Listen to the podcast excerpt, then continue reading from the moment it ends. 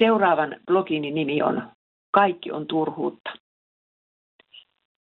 Moni ihminen uskoo, että hän voisi elää onnellisena elämänsä loppuun asti, jos vain saisi tarpeeksi rahaa ja voisi toteuttaa itseään. Kuningas Salomo oli saanut elää elämänsä yltäkylläisyydessä, kehittää kykyjään, toteuttaa itseään, harrastaa tieteitä ja taiteita. Paljon oli Salomolla suuria saavutuksia. Hän oli hyvä hallitsija, arkkitehti, diplomaatti, kauppias, runoilija ja ties mitä kaikkea. Luulisi, että tuollaista elämää voisi muistella vanhuudessa syvän tyydytyksen vallassa, mutta kun ei voinut. Kaikki tämä tuntui Salomosta kuoleman edessä, turhuudelta ja tuulen tavoittelulta. Kuusikymppisellä Salomolla ei yksinkertaisesti ollut enää mitään, minkä vuoksi elää. Hän oli saavuttanut kaiken, mitä ihminen ikinä voi toivoa. Hänellä oli rahaa, viisautta, valtaa, kunnia ja nautintoja enemmän kuin kenelläkään aikalaisellaan. Ongelma oli se, ettei mikään näistä asioista pystynyt enää tuottamaan hänelle iloa.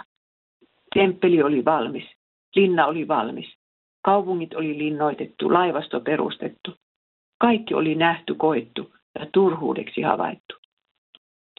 Turhuuden tunteeseen oli varmaan montakin syytä.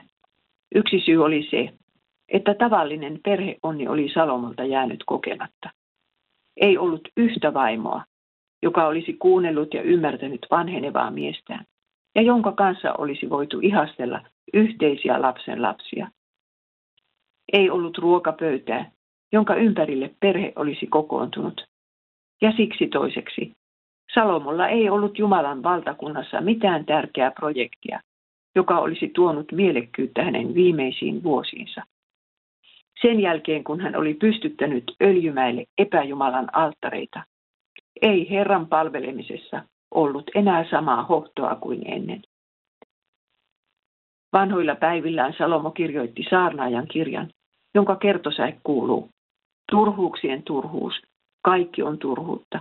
Ei ole mitään uutta auringon alla. Saarnaaja valittaa sitä, että sama kohtalo odottaa kaikkia, olivat he hyviä tai pahoja, kuolema.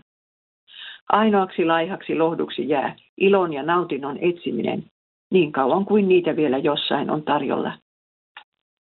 On kuin saarnaaja ei muistaisi Jumalan sanaa olevan olemassakaan. Kaikki tapahtuu vain auringon alla.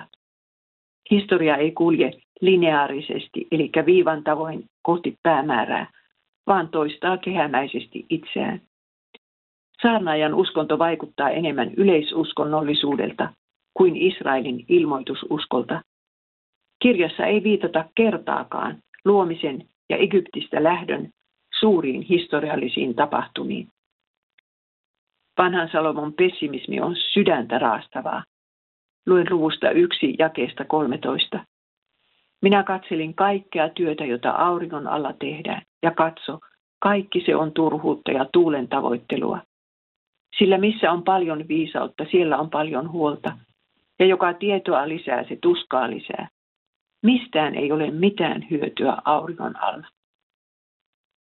Jos saarnaaja olisi uskonut Jumalan sanaan, hän ei olisi lopettanut kirjaansa siihen, mistä hän aloitti, turhuuksien turhuuteen.